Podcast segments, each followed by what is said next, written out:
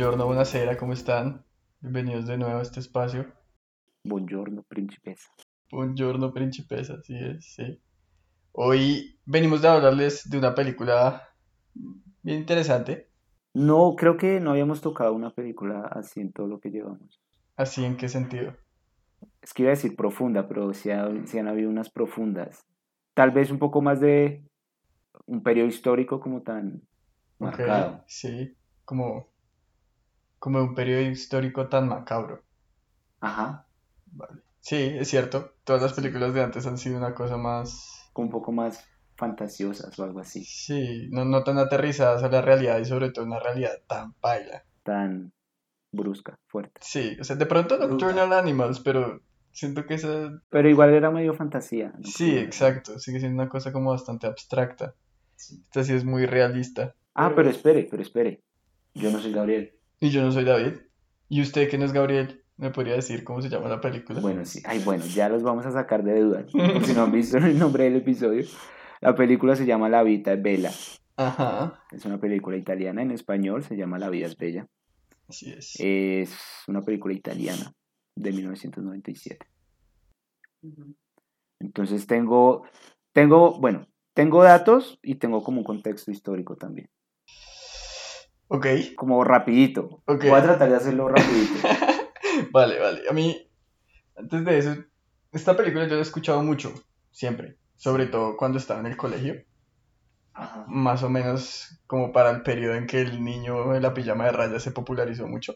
Sí, esa película fue como que revitalizó mucho esta película y la película del pianista también. Sí, yo siento que por esa época de mi vida, ese tema de la Segunda Guerra y como el sufrimiento que pasó, la gente que pasó lo que pasó, estaba como muy latente en la cultura donde yo vivía. No sé por qué. Supongo que por la película de repente como que todo se esparció y entonces estas películas se popularizaron muchísimo. Le tenía una pereza verla, la verdad. Ok, como por el contexto. Mm, Sí, porque yo ya me sentía bastante saturado Saturado de, de esa información. Sí, sí, sí. Pero, pero la verdad que gratamente sorprendido. ¿No se la había visto nunca? Nunca me la había visto porque es, es el mismo problema que tengo con Titanic. Siento que yo ya sé ¿Qué y conozco la película solamente porque soy parte de la cultura del cine.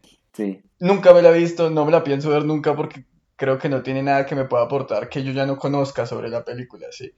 Uno ya conoce el final, conoce los personajes, conoce cuál es la trama, entonces pues cuál es el objetivo de ver una película después de eso. Sí, Y yo pensaba lo mismo de esta película, pero estaba equivocado. pero estaba equivocado. Hay ciertas cosas que sí tengo que resaltar y creo que verla en este momento, después de tanto tiempo de que la escuché y después de haber pasado, Como verla con otros ojos, pues. sí, y con otro contexto, como de haber terminado mi carrera y vainas que va a tocar Ah. después, siento que también me ayudó como a valorarla mucho más de que si lo hubiera visto en ese momento como de, de que salió la película del niño en la pijama de rayas. Porque creo que de verdad estaba demasiado saturado el mercado, o por lo menos en donde yo vivía, todo el mundo hablaba sobre estas películas. Pero me alegra que se haya equivocado. Gracias, yo también estoy contento de no haber tenido la razón. Pero ya habiendo dicho yo mi preámbulo, quiero escuchar el suyo. Bueno, si me pongo un poco tedioso, me avisa. No me preocupe que yo nunca le aviso. Bueno, ya como mencionamos, es una película italiana de 1997.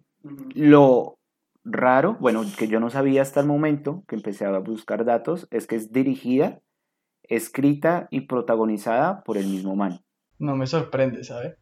que se llama Roberto Benigni. Yo sí sentí que el actor principal, no sé si es que no tenía experiencia o si tenía demasiado poder en el, en la producción, pero sí se notaba que él estaba como demasiado cómodo con toda la película. No sé. Entonces ese man, mejor dicho, hace todo en esa película. Entonces la película está ambientada entre, pues, entre 1939, cuando empieza, como la primera escena dice Arezzo 1939, que Arezzo es el lugar donde se filma, de hecho. Ah, lo hicieron en, en la ubicación real. La, la locación donde filmaron se llama Arezzo, eso queda en Toscana, que es como el departamento donde queda Florencia. Entonces se rodó allá y pues la película está ambientada allá. Se supone que empieza como en 1939 y como que acaba como en 1945 por ahí. ish. Uno se imagina, sí. Uno se imagina por, por, el, por el contexto que pasa al final. Entonces, la historia está basada en dos cosas. es un guion original, pero está basado en dos cosas. La primera cosa en la que está basada es un libro de un sobreviviente del holocausto. ¿El hombre en busca de sentido? No. Se llama Al final derroté a Hitler. Se llama el libro. Escrito por Rubino Romeo Salmón. Eh, que el man lo escribió como en 1945.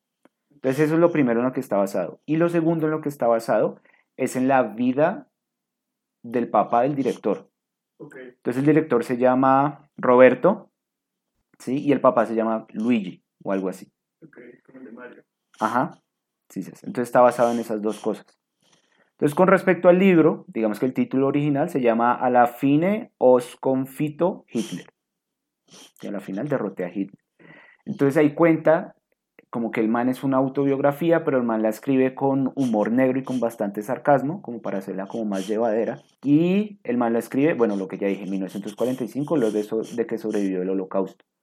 Digamos que al final del libro, lo que el man cuenta, el man tenía como 22, 23 años cuando fue mandado al, al, al, campo de concentración. Y digamos que al final el man se reúne con su familia y se da cuenta que a dos de sus hermanos los, los mataron en el holocausto. Entonces, esa es una.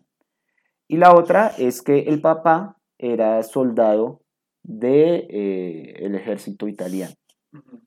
Y aquí entra como el contexto.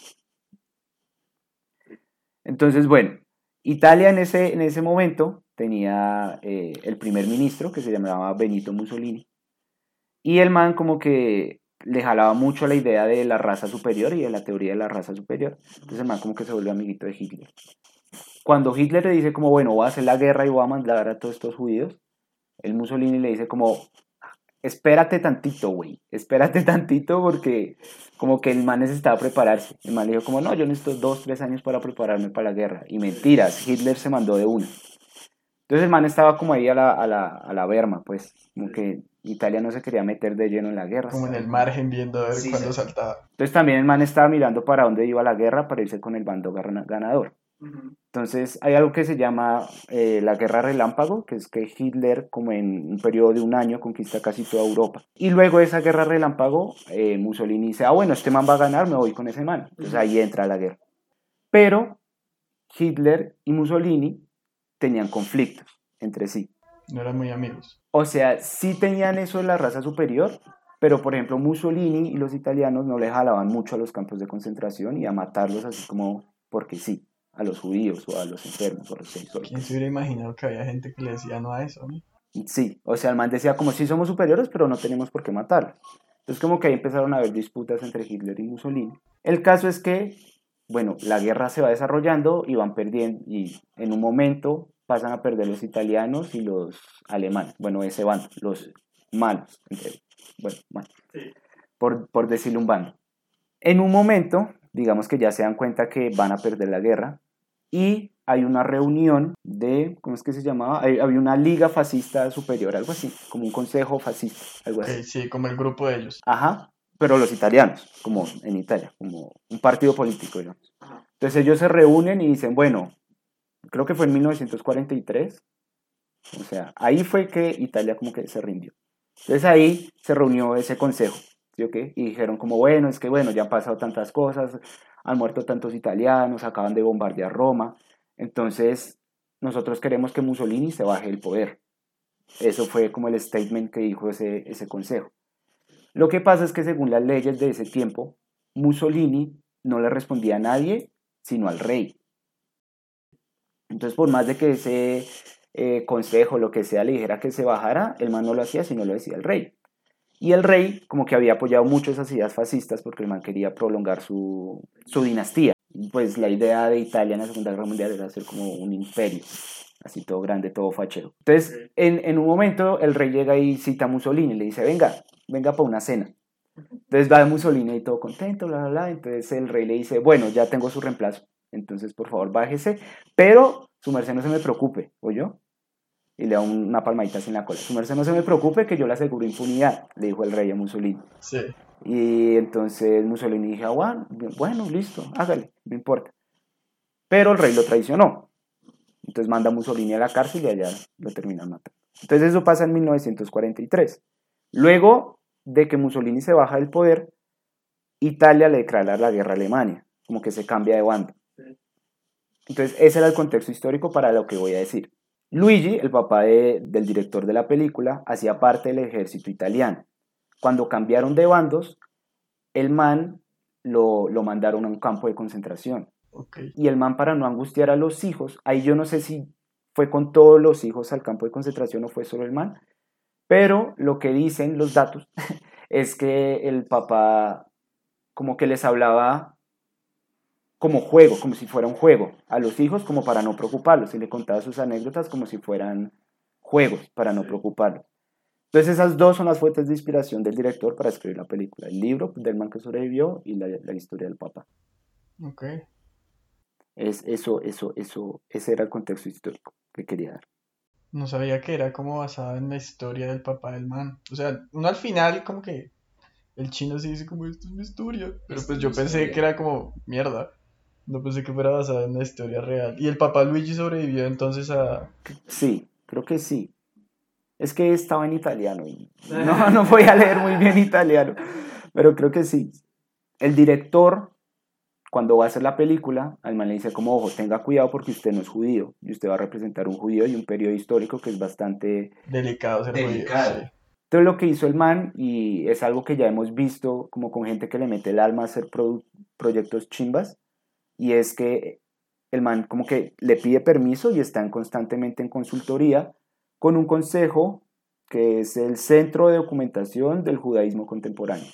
Entonces los manes le dicen como, bueno, esto tal vez es como... Sí, como esto es sensible, esto no tanto. Entonces mejor no lo hagamos así, podría hacerlo así, como que el man les pedía muchos consejos a ellos, pues para que el film no tuviera... Eh, como que no fuera agresivo hacia, hacia, hacia esa comunidad. Chévere eso. Siempre, siempre siento que buscar esas voces y potenciar esas voces de la gente por la que pasó en esas cosas ayuda mucho no solo a darle autenticidad, sino también a que sea mejor recibido. Y sea respetuoso. Porque, se, siente más, se siente más propio de ellos cuando ellos están involucrados en el proceso para realizar. Sí, sobre todo en un tema tan sensible como fue esa masacre. Casi genocidio, pues. Hay, bueno, sí, genocidio, es cierto. Hay una cita del, del director, que el man como que dice su filosofía.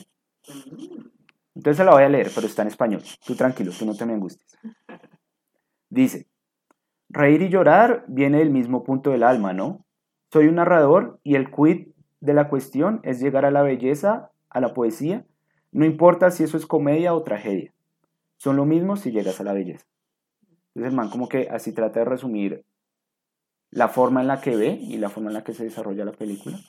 Porque yo sí la describiría como una comedia dramática, algo así poco extraño. Yo también creo que es una mezcla extraña entre una comedia. o sea, yo me arriesgaría a decir que es como una tragicomedia. Que es un género que no se usa mucho para describir películas, sino como para historias antiguas por allá en Grecia. Pero siento que es muy apropiado para este momento, porque si tiene escenas demasiado chistosas, o sea, al punto de que yo lo sentí muy con, como con aires cantinfluos la vuelta. Sí. Pero pues es re triste todo el contexto que están narrando y todo lo que sucede también después, ¿no? Sí, sí, sí. Es cierto. Yo la escribiría como una comedia con un final triste. Pero creo que eso va en contra de la definición de comedia. Creo. En últimas, acá nosotros podemos decir lo que queramos y nadie nos puede decir nada, Para esto es mi propio espacio, güey. Además, voy a ganar mi punto. Recibió seis nominaciones al Oscar. Mm. Nominaciones a Mejor Película, Mejor Director, Mejor Actor, Mejor Guión Original, Mejor Película Extranjera, Mejor Edición y Mejor Banda Sonora. Y ganó tres premios. A Mejor Actor, a Mejor Película Extranjera y a Mejor Banda Sonora que la hace Nicola Piovani. Ese año, eh, estos premios fueron en 1999. Ese año, la mejor película fue, según la academia, fue Shakespeare in Love. Nunca me he visto esa película. Y el mejor director fue Spielberg por Salvando el Soldado Ryan. Tengo mi reserva sobre esa película también, pero... Este dejémoslo ahí. Yo solo vi eso y dije, bueno, voy a botar el dato y dejémoslo ahí. no entremos más, por favor, que si no se nos alarga más esto. Sí. Ya, esos eran los datos que tenía.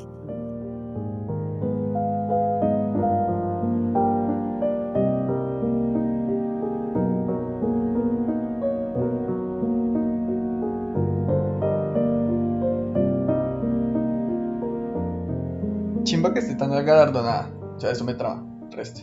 Ajá. Pero dejando atrás un poquito todos los aspectos técnicos y entrando ya a hablar más de lo que es la narrativa de la película. ¿Usted cómo la resumiría? Porque esta, esta está difícil. Esta está difícil. Yo normalmente pregunto y tengo una respuesta, pero todavía no tengo una respuesta concreta en este momento para decir, este es el resumen de la película. Siento que es una vaina compleja porque es, es muy rara. Al principio empieza muy chistosa y muy tranqui y poco a poco gradualmente se va terminando. Sa- ¿Sabe qué es curioso? La mitad de la película es en el campo de concentración y se nota como que la intención es como más, o bueno, que la película es un poco más oscura. Mm, Pero la primera mitad es una película muy alegre. O sea, uno sabe que es como una sátira. sí. Pare, poco parecido a Jojo Rabbit en eso. Un poco.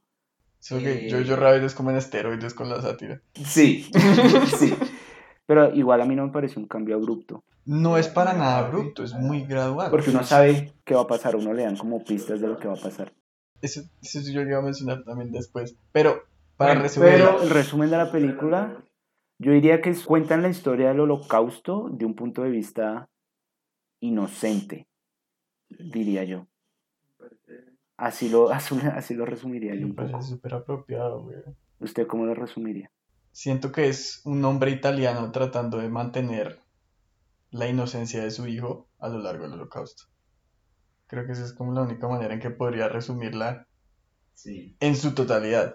Porque es que sí es cierto que al principio es una película muy diferente. Yo creo que uno se puede ver una hora de esta película, no acabársela nunca, ir a hablarlo con alguien más, y son dos películas completamente diferentes. Porque de hecho el niño nace en la mitad de la película. Sí, el niño nace y ahí es como el punto de inflexión donde las cosas se van yendo a la mierda, Sí. un poquito.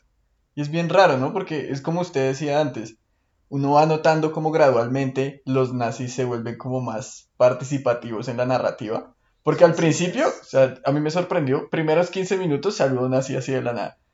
Pero uno lo ve y la verdad es un momento chistoso, porque es que es muy como el carro va todo vuelto mierda, no tienen frenos, y de repente todo el mundo empieza a hacerles el saludo nazi porque están pasando. Sí, y el man está diciendo como, Muévanse que los vamos a atropellar y no, saludo nazi. Sa- sa- con respecto a eso, yo tengo también un comentario y es que no sé si usted notó, pero a medida que avanza la película, los mismos escenarios van cambiando.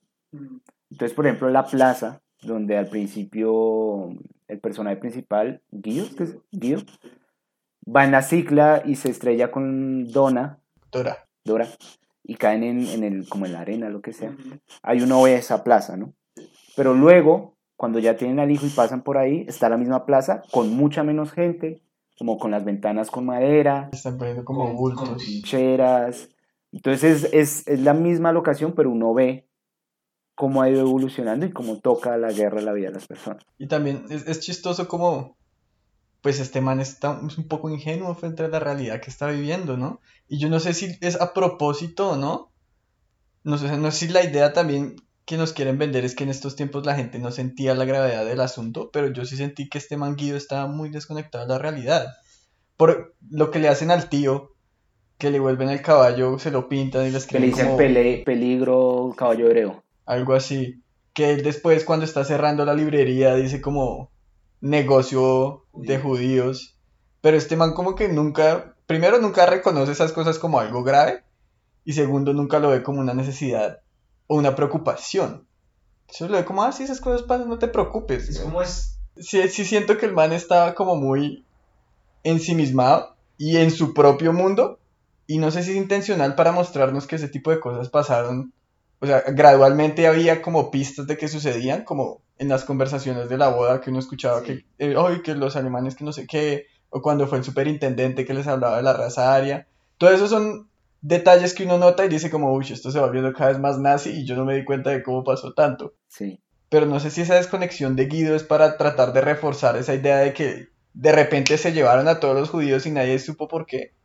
O si el man estaba tan metido en su cuento y tan tratando de vivir una vida normal dentro de esta normalidad por la que estaba pasando, que estaba ignorándolo todo.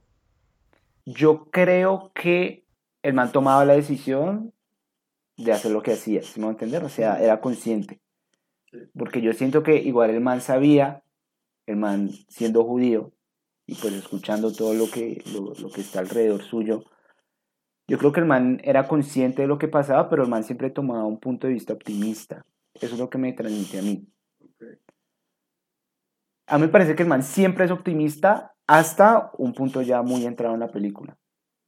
Pero antes de eso me parece que el man toma la decisión de tomar las cosas como un poco más a la ligera y tratar de como de sacar una risa ante todo ese contexto tan adverso que, que estaba viviendo. De hecho a mí, no sé a usted, pero a mí me, me recordó un poco el personaje, o sea, Guido me, me recordó un poco el personaje Mr. Fox.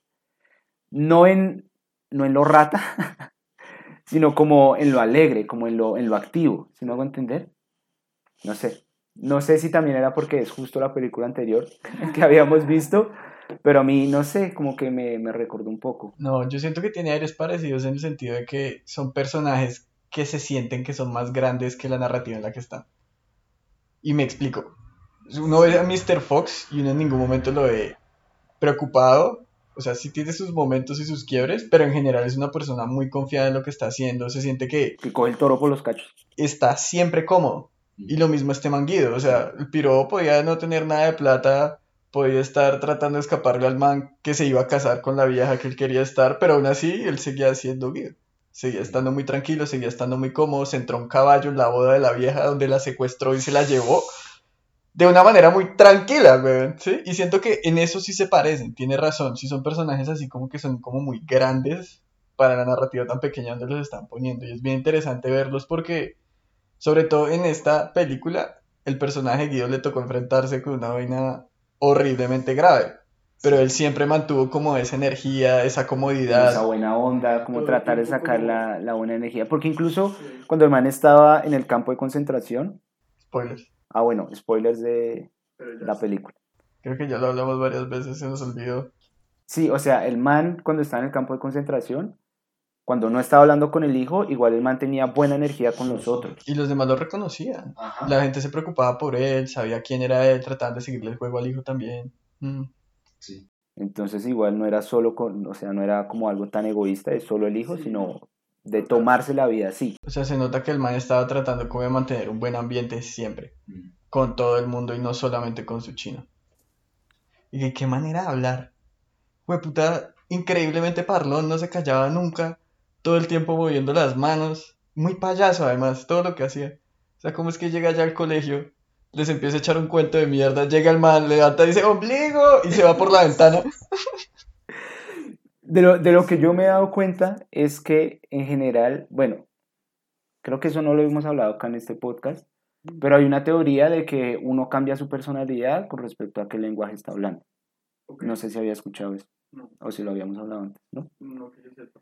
Bueno, existe esa teoría, que dependiendo de, y creo que hay una película que lo toca, que es Arrival, que es dependiendo del lenguaje que usted está hablando, usted, la vi- usted ve la vida de una forma diferente. Creo que sí lo hemos hablado ya. por, por, por la sintaxis en la que se habla, por cómo se estructuran las oraciones y eso. De lo que yo me he dado cuenta es que los italianos en general son muy expresivos, como que hablan mucho, muy rápido, pero también son muy expresivos como corporalmente, como con sus manos son demasiado expresivos, con su cara, como que pueden decir aquí hay pan o pueden hacer una frase re larga, como de dos minutos, donde al final diga aquí hay pan. Entonces, no sé, a mí se me hizo en esta película bastante, también porque uno está acostumbrado a ver películas más gringas, Total. no tan italianas, pero se me hizo bastante natural de cómo el man actuaba. Se sentía muy italiano. Sí, muy italiano. Olía los espaguetis. Pero vea que, por ejemplo, aquí con respecto a El Padrino, que también era como medio italiana, no, no hacen tanto énfasis en la comida, No, para nada. como, como unión de una familia. Es cierto, pero también es cierto que esta tenía temas un poco más Sí. grandes que tratar Es cierto. en cuanto a, pues, genocidio de los judíos. Sa- ¿Sabe qué me parece chévere? Va a ser un poco redundante lo que va a decir. Me gusta que esta película empiece por el principio.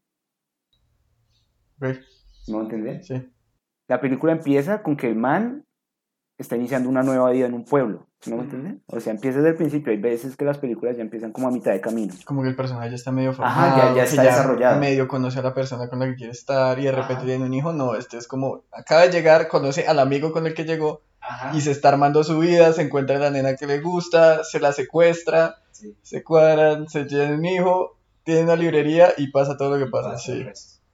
Eso me pareció bastante, bastante chévere, la verdad, porque también da un aire fresco, de que el man, como que, y el man también lo dice, como que estamos en una ciudad, puedo hacer lo que quiera, ahora soy libre, pero pues uno sabe lo que viene más adelante, y es como, o sea, entiendo, pero fuerte, porque igual no depende de él esa situación.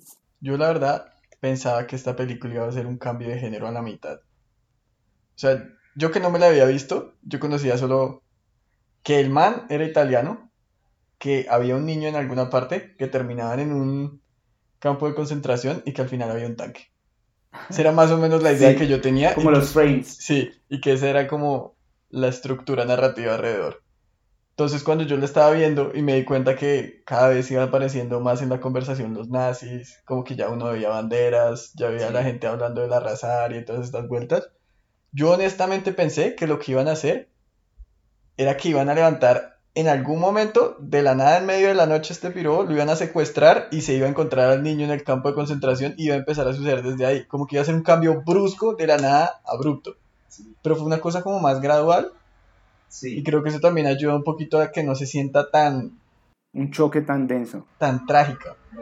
Porque es que dentro de la tragedia que está sucediendo, que no quiero quitarle importancia, sí siento que la película estaba como un poquito diluida en el sentido de que no toca esos temas de una manera tan directa ni tan gráfica. sí. También porque lo muestran a uno desde la perspectiva del papá que quiere proteger a su hijo de, de ese trauma que puede generar.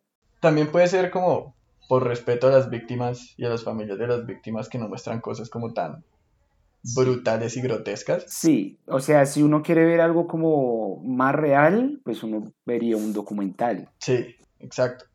Pero siento que esta película sí, como que se, se, se alejó un poquito de esa realidad tratando de buscar no traumar a la gente cuando lo viera, porque es que en última sí es una cosa demasiado pesada para ver. Y sí siento que la inocencia es un tema demasiado importante en esta película. Yo no me arriesgaría a decir que es para niños, pero sí siento que está pensada para ser mostrada a jóvenes. Como para que entiendan. Sí, porque igual es contar la misma historia, pero desde otro punto de vista. Y de una manera como menos brusca, siento yo.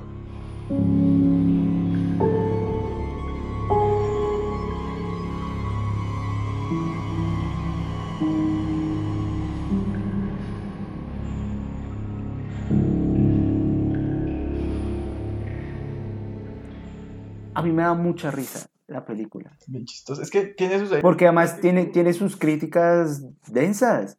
Como cuando el man le quita el sombrero al otro man. Al principio, como que acompaña al, al, al amigo que va a empezar a trabajar, no sé, que es como una escuela, qué sé yo. Es como, es como un laboratorio, algo así. Y, y llega, y, y bueno, está hablando con este man grande y le trata de quitar el sombrero porque es más nuevo. Y llega el man grande y hay unos niños atrás jugando. Le dice, Benito, Adolfo, quietos, no peleen más. que además se le dice justo después de que Guido le pregunta, ¿y, y tu inclinación política? Hmm, ¿Tú por dónde eres? Y no, Benito y Adolfo, y no es como, ah, no, marica. Ah, no, ya, baila. ¿Qué respuesta aquí, güey, puta? Como que igual tenía varios, varias cosas así densas, como burlas así re densas. Precisamente cuando el man entra con el caballo verde a secuestrar a la... Bueno, no la secuestra porque los dos se van, o sea, es decisión de la vieja también. irse. Pero es más chistoso pensarlo como un secuestro. Bueno, Porque además la vieja le pidió que la salvara, ¿no? Dijo como, sácame de aquí. Sí. Se le metió debajo de la mesa, le puso los cachos al esposo, o al prometido, pues. Y después se secuestró. se secuestró. Por ejemplo, cuando entra ahí, entra en un caballo verde que dice cuidado, como peligro, cuidado, eh, caballo judío, Caballo hebreo, sí. a, un, a, un, a una reunión toda fascista. Re fascista, re aria además. Donde decían como los niños en Alemania ya saben multiplicar y vivir y saben no sé qué vainas a los 7 años. Además, Ellos son una raza superior, idiota, güey. Porque además el problema de matemáticas que está hablando es un problema de matemática donde se matan judíos para salvar plata o se matan enfermos para salvar plata.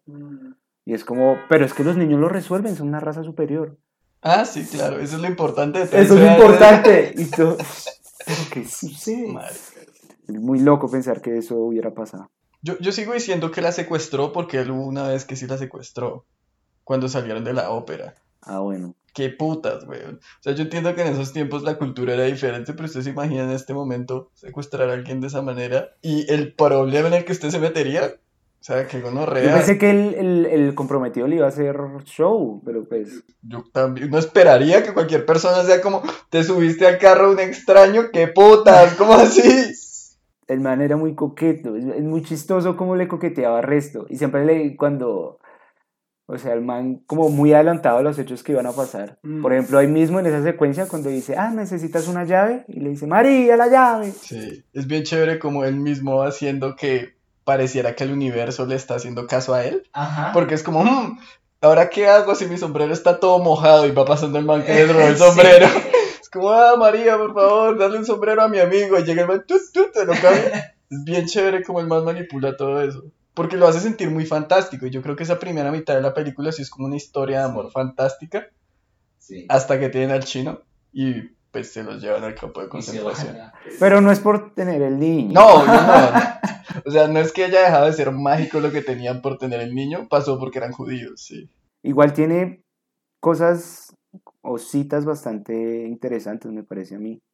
Como cuando Guido se está presentando de mesero y que le dice cómo va a cortar el pollo, se pone el pollo, el tapa, tapa. Y el tío le dice como, tiene que ser serio, como que le dice que él sirve pero no es sirviente. Esa, esa cita me pareció muy, muy chévere porque dice como Dios sirve al hombre, o sea, Dios fue como el primer servidor, sirve al hombre pero no es su siervo. Y ya, y pasan así como de largo, pero tiene cosas así como que me hacen pensar que, o sea, son cosas profundas, pues, como lo de Schopenhauer también. Lo de Schopenhauer es bien chévere porque además se vuelve un tema recurrente. Sí. Pero sí, sí es bien interesante como el diálogo lo pasan como una cosa muy cualquiera, pero cuando uno se pone a pensarlo son vainas pensadas, que no son Sí. cualquier huevonada. No es tan arbitrario. Es, ese, ese discurso que le da el tío cuando se está presentando es bien chévere y a mí me gusta mucho la parte del girasol. Porque es que este man es muy payaso, entonces claro, empieza como, no, me, me inclino 45 grados, 50, 60, 65, 70, 90, 180. Y es como, para, para allá, güey, es como un Sí. girasol, güey, no se incline tanto porque no se muere, pero sí se Sí. tiene que inclinar un poquito. Y ahí le empieza a echar todo el cuento como de, bueno, es que tú sirves pero no eres sirviente y que no sé qué. Es bien, bien interesante. Y de hecho eso de ser, de haber servido como con gratitud, como hacerlo porque quería, como con buen gusto, con buen gusto no, con buena intención, pues, lo lleva por buenos caminos. Y en último pues, Pues más o menos, o sea, le abre una puerta pequeña. Porque ush, esa parte del médico... mal parido. Mal parido, me dio demasiada piedra como el hijo de puta es tan descarado de decir cosas como no he podido dormir, te lo estoy rogando. ¿Qué le pasa hijo de puta a pedirlo de una manera tan intensa cuando solamente es un mal parido y nace este pirón, está trabajando en un puto campo de concentración? Es que, ¿qué le pasa? Yo de verdad pensé que el médico los iba a ayudar. O sea, Sí, pensé que no iba a ser un nazi hijo de puta, pero no, era un nazi hijo de puta que lo veía como menos que persona. Mucho mal parido, Sí, de verdad. o sea, tenían su jueguito de adivinanzas y tal, cuando él era mesero, cuando Guido era mesero. Después se vuelven a encontrar en el campo de concentración. Yo creo que esa fila era para que fueran a la cámara de gas. Yo creo también, sí. Ahí se lo encuentra y le dice como, hola, ¿te acuerdas de mí? Y el man como, ay, sí, necesito hablar contigo. Y hay una secuencia como de 10, 15 minutos que le dice como, necesito hablar contigo, pero nadie nos puede ver, que yo no sé qué. Y uno se mete en el cuento de que lo quiere sacar de ahí porque Guido también se lo cree. Claro, y llega y le dice, es que no he podido con esta adivinanza. Y esa, digamos, cuando el man le dice eso, pues obviamente uno dice, este es mucho perro, hijo de puta. ¿Y sabe cuál era la adivinanza? ¿La del pato? Sí. Era nazi perro, hijo de puta.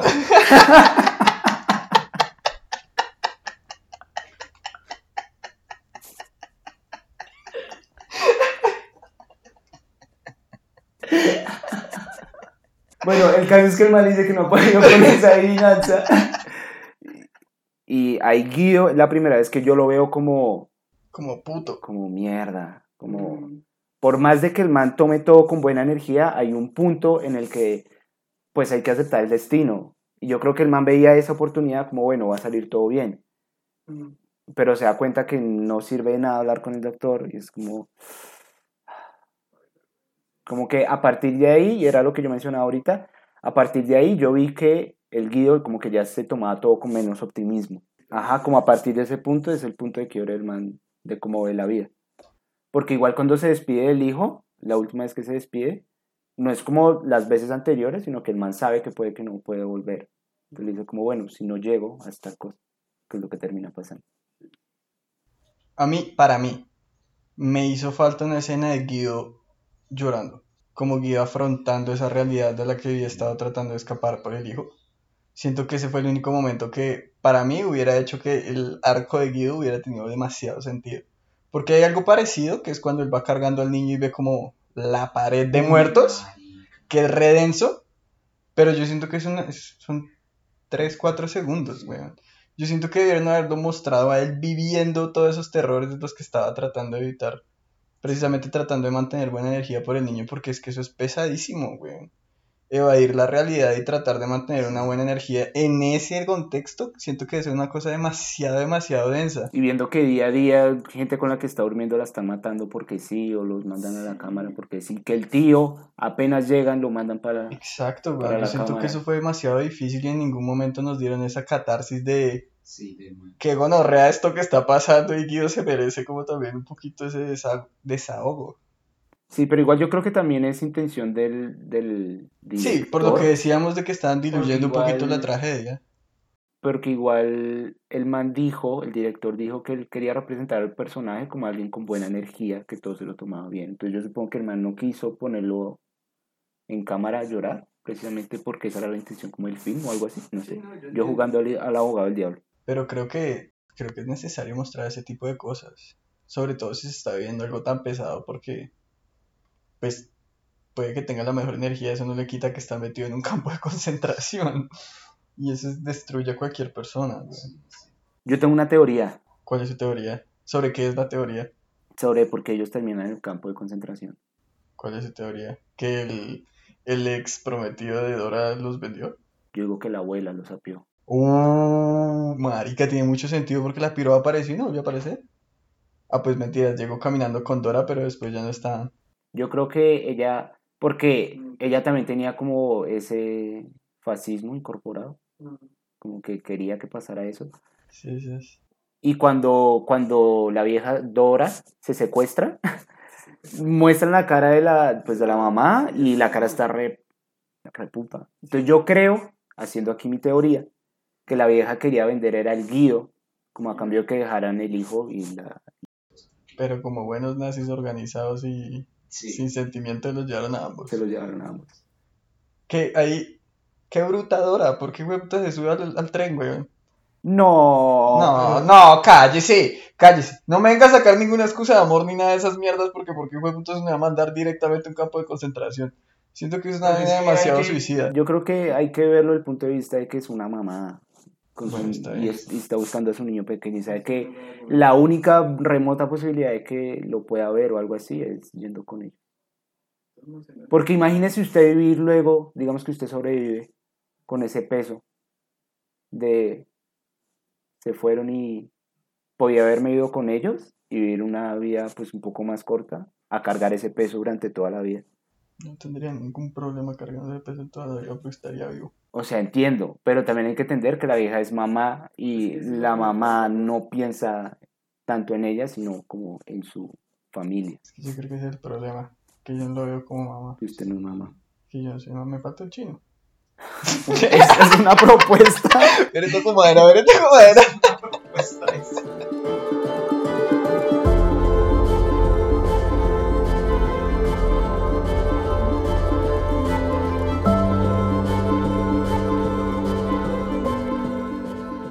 Yo al principio le mencioné que estaba contento de haber podido ver esta película después de haber tenido ya un acercamiento a este periodo como Ah, por mi carrera. ¿no? Sí. A mí en mi carrera me pusieron a leer un libro que se llama El hombre en busca de sentido, de Víctor Frank, que fue otro sobreviviente al holocausto. Yo me acuerdo que en esa clase nos pusieron a escoger entre tres libros.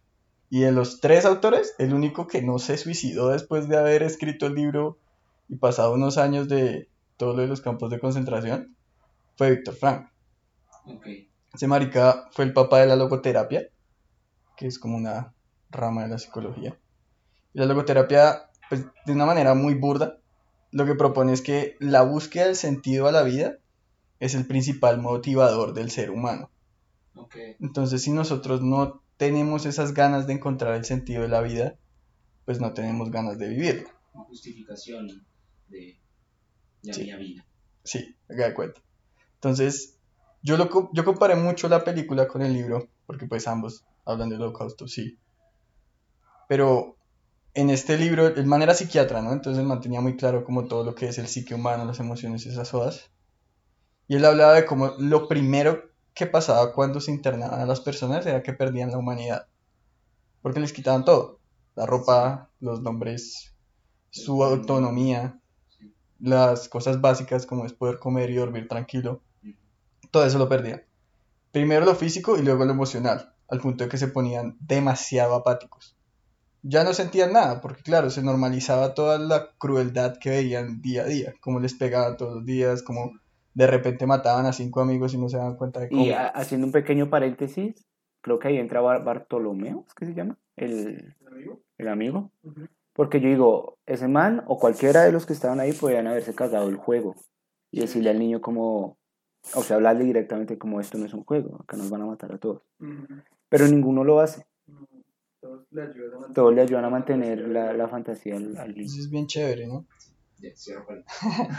Otra cosa de la que hablaba este man Víctor era que la espiritualidad y el amor les da un horizonte para no abandonarse, ¿sí? Entonces, él, Víctor, el autor, hablaba de que él pensaba mucho de su esposa de 23 años, dónde estaba, qué estará haciendo en este momento, si todavía está viva, si todavía me quiere, y eso le ayudaba como a llevar un poquito esos malos momentos y esa monotonía por la que estaba pasando. Yo siento que Guido sobrevivió hasta donde sobrevivió gracias a que tenía a Josué al lado. Porque yo no creo que él haya sido capaz de mantener ese tipo de energía y esa buena actitud si no fuera porque tenía a su hijo como razón de que tenía que seguir viviendo para protegerlo.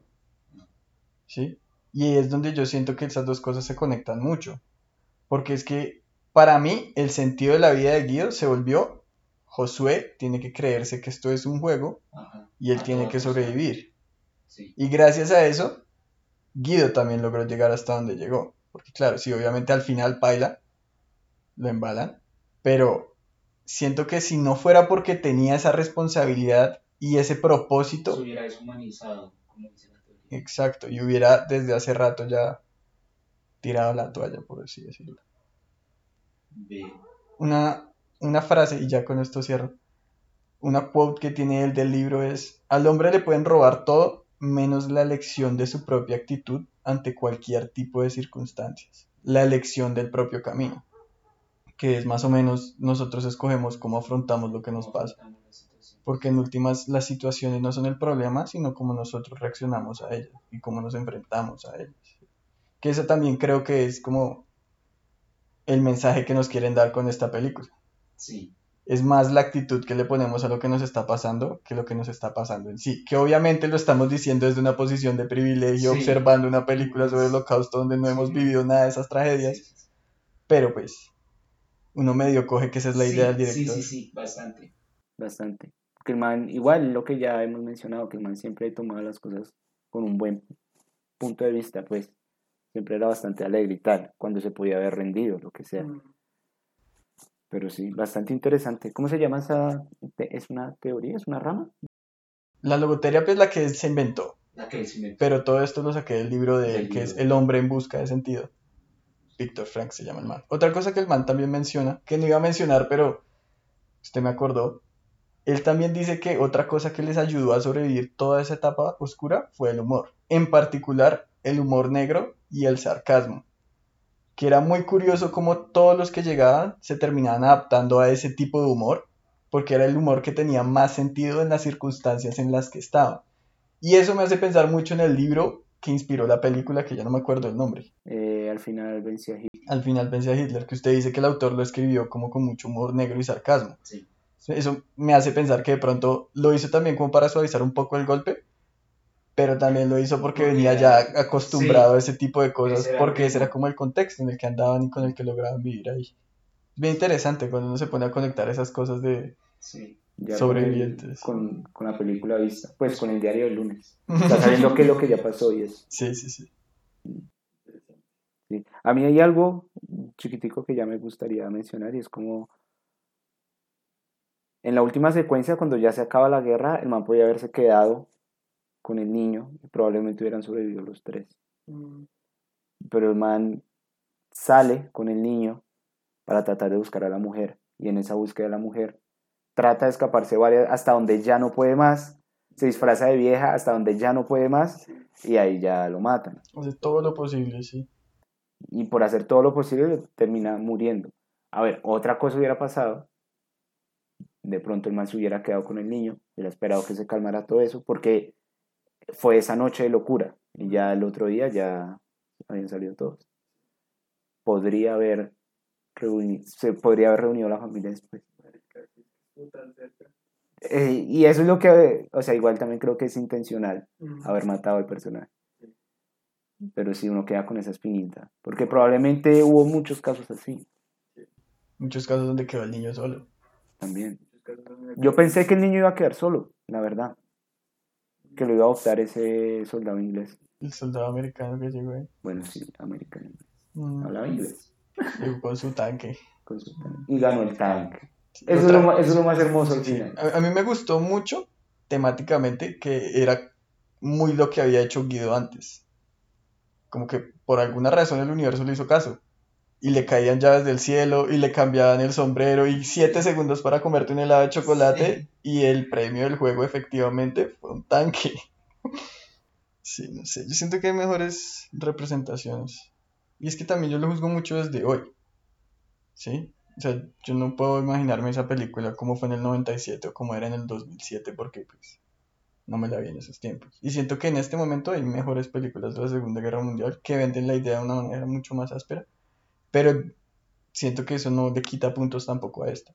Y, y, y, y hablando de quitar y poner puntos, usted aquí en una escala que ya es familiar para todos, Yo le pondría 13 sobre 15. 13. Sí. Me parece innovadora, la verdad. Por cómo cuenta esa historia trágica. Me gusta mucho la banda sonora. Mm, Cambia mucho la intención de las escenas. yo sí siento que cuando llegan al, al campo de concentración la música cambia al resto. Porque al principio empieza con una, una algo así, lo que habíamos dicho, Sí, una, comedia, una romántica, sí. Y la, la banda sonora me gusta mucho. Hay un pedazo que se me hace un poco lenta la película, como un poco tediosa, mientras el man está cortejando a Dora. Esa parte se me hace un poco lenta. Pero de resto yo le doy 3. Buen puntaje. ¿Y usted cuánto le da? Le doy como 8. 8. O sea, no diría que es bueno. Y es que aguanta. Acuérdese que se puede como los contratos de los futbolistas. 8 más 2. Ocho más. Sí, no, pero a mí 8 se me hace un puntaje apropiado, la verdad. Es que tengo muchos sesgos en contra de la película. Yo de verdad hice el esfuerzo como para vérmela y tratar de borrar todo eso en mi cabeza, pero es que a mí la Segunda Guerra Mundial no. Siento que es un tema demasiado quemado por todas partes. No, no me parece que la película en particular tenga algo diferente a otras películas que yo me he visto. Siento que no enfrentó tampoco la realidad sino más bien trató como de diluirla un poquito para que fuera más digerible, que siento que es respetable, pero a mí no se me hace que deba suceder. De pronto en el 97 era necesario, pero pues de nuevo, la estoy viendo con los ojos de hoy, de hoy. míos de ahorita, a los 24 años. Siento también que pues es predecible, y eso pasa con todas las películas de guerra. Uno ya sabe cómo Sí. terminan siempre, güey. Siempre son esos finales agridulces donde la cosa bonita pasa, pero no es lo más bonito que pueda pasar porque tiene que haber una tragedia antes, porque si no, no se siente bien el impacto emocional. Me harta que las películas sean predecibles. No me gusta. Sí, esta sí, y daban bastantes pistas de lo que iba a pasar. Sí, uno, uno, uno se lo olía y se lo veía venir. Y se lo dicen, ¿no? Y no está mal, pero pues no es lo que a mí me gusta. Por eso es que digo que mi puntaje es subjetivo y por eso quería hacer también el apartado al principio del, del episodio. Yo no estoy hecho para estas películas. No es una película que yo diría que me fuera a repetir en ningún momento. Pero sí creo que fue un ejercicio chévere verla en este momento porque la, pude- la pude conectar con varias cosas que ya conocía de ese contexto. Sí. Y sí creo que la puedo apreciar con unos ojos más, no sé, como abiertos a la experiencia y no tan de, uy, qué Sí. artera esa película. Tan, tan, Sí, exacto. Porque es que uno tiene que admitir que tiene sesgos. Entonces sí, yo le daría como un 8. Porque también me hizo reír resto. Todos esos buenos momentos. De verdad, yo, yo me sentía en esos primeros 30, 40 minutos medio viendo una película de Cantinflas. Porque como es que pone los huevos en el sombrero. Y el man se pone el sombrero y revienta todos los huevos. Y después en la boda le cae un huevo gigante en la O cabeza. cuando el man sugestiona al, al director de la escuela a comerse el plato que el otro no quiere. Exacto, sí. Ese tipo de cosas son muy Cantinflas. Que le dice los, los champiñones están muy, muy, muy, muy fritos, pero están ricos. Y podemos darte un pollo grasoso. O si no quieres grasoso, un salmón. De hecho, el man es cómico. Sí. Sí, el man es cómico y tal. Eso sí se ve, güey. Sí, se nota resto que Creo man- que eso sí se le nota en su manera de hablar y las expresiones y todo. De actor no, no sé qué tan bueno haya sido. Creo que de pronto es más por haber sido el guionista y el director, pero creo que no, no fue nada así trascendental. Fue como bien y ya. Que creo que para alguien que tiene tanto control sobre lo que está haciendo, uno esperaría como una cosa más orientada para hacerse lucir, si me hago entender. Como que si uno ve a alguien que dirige, actúa y además escribe el guion, uno se imaginaría que el personaje que se hace para él trabaja con sus fuertes para que se vea que realmente es buen actor. Cosas como, ¿cómo se llama la película de Lady Gaga? Eh, a Star is Born. Sí, como nace una estrella que es Bradley Cooper dirigiéndola y haciéndola, uno nota que el man pues trata de resaltar que pues, es todo bonito, bien carismático, sabe tocar la carri. Sí, exacto, que es bien músico. Él logró enfocar ese personaje para resaltarse a sí mismo. Siento que este man sí no hizo tanto eso. Que se me hace extraño teniendo tanto control sobre lo que fue la producción. Bueno, esa fue nuestra discusión en esta ocasión de esta película, La vida es bella. Ya le queda a ustedes en casa tratar de conectar las películas que hemos hecho esta temporada para ver si le pegan a la, a la temática. Vamos a ver si le pegan a la temática. Vamos a ver si le pegan. Yo, yo todavía no sé cuál es la temática, por ejemplo. Bueno, Entonces vamos a ver si me descubren antes que yo. no, no es cierto. no es cierto. Pero esperamos que estén bien y nos escucharemos en una próxima ocasión. Chau, chau, chau, chau.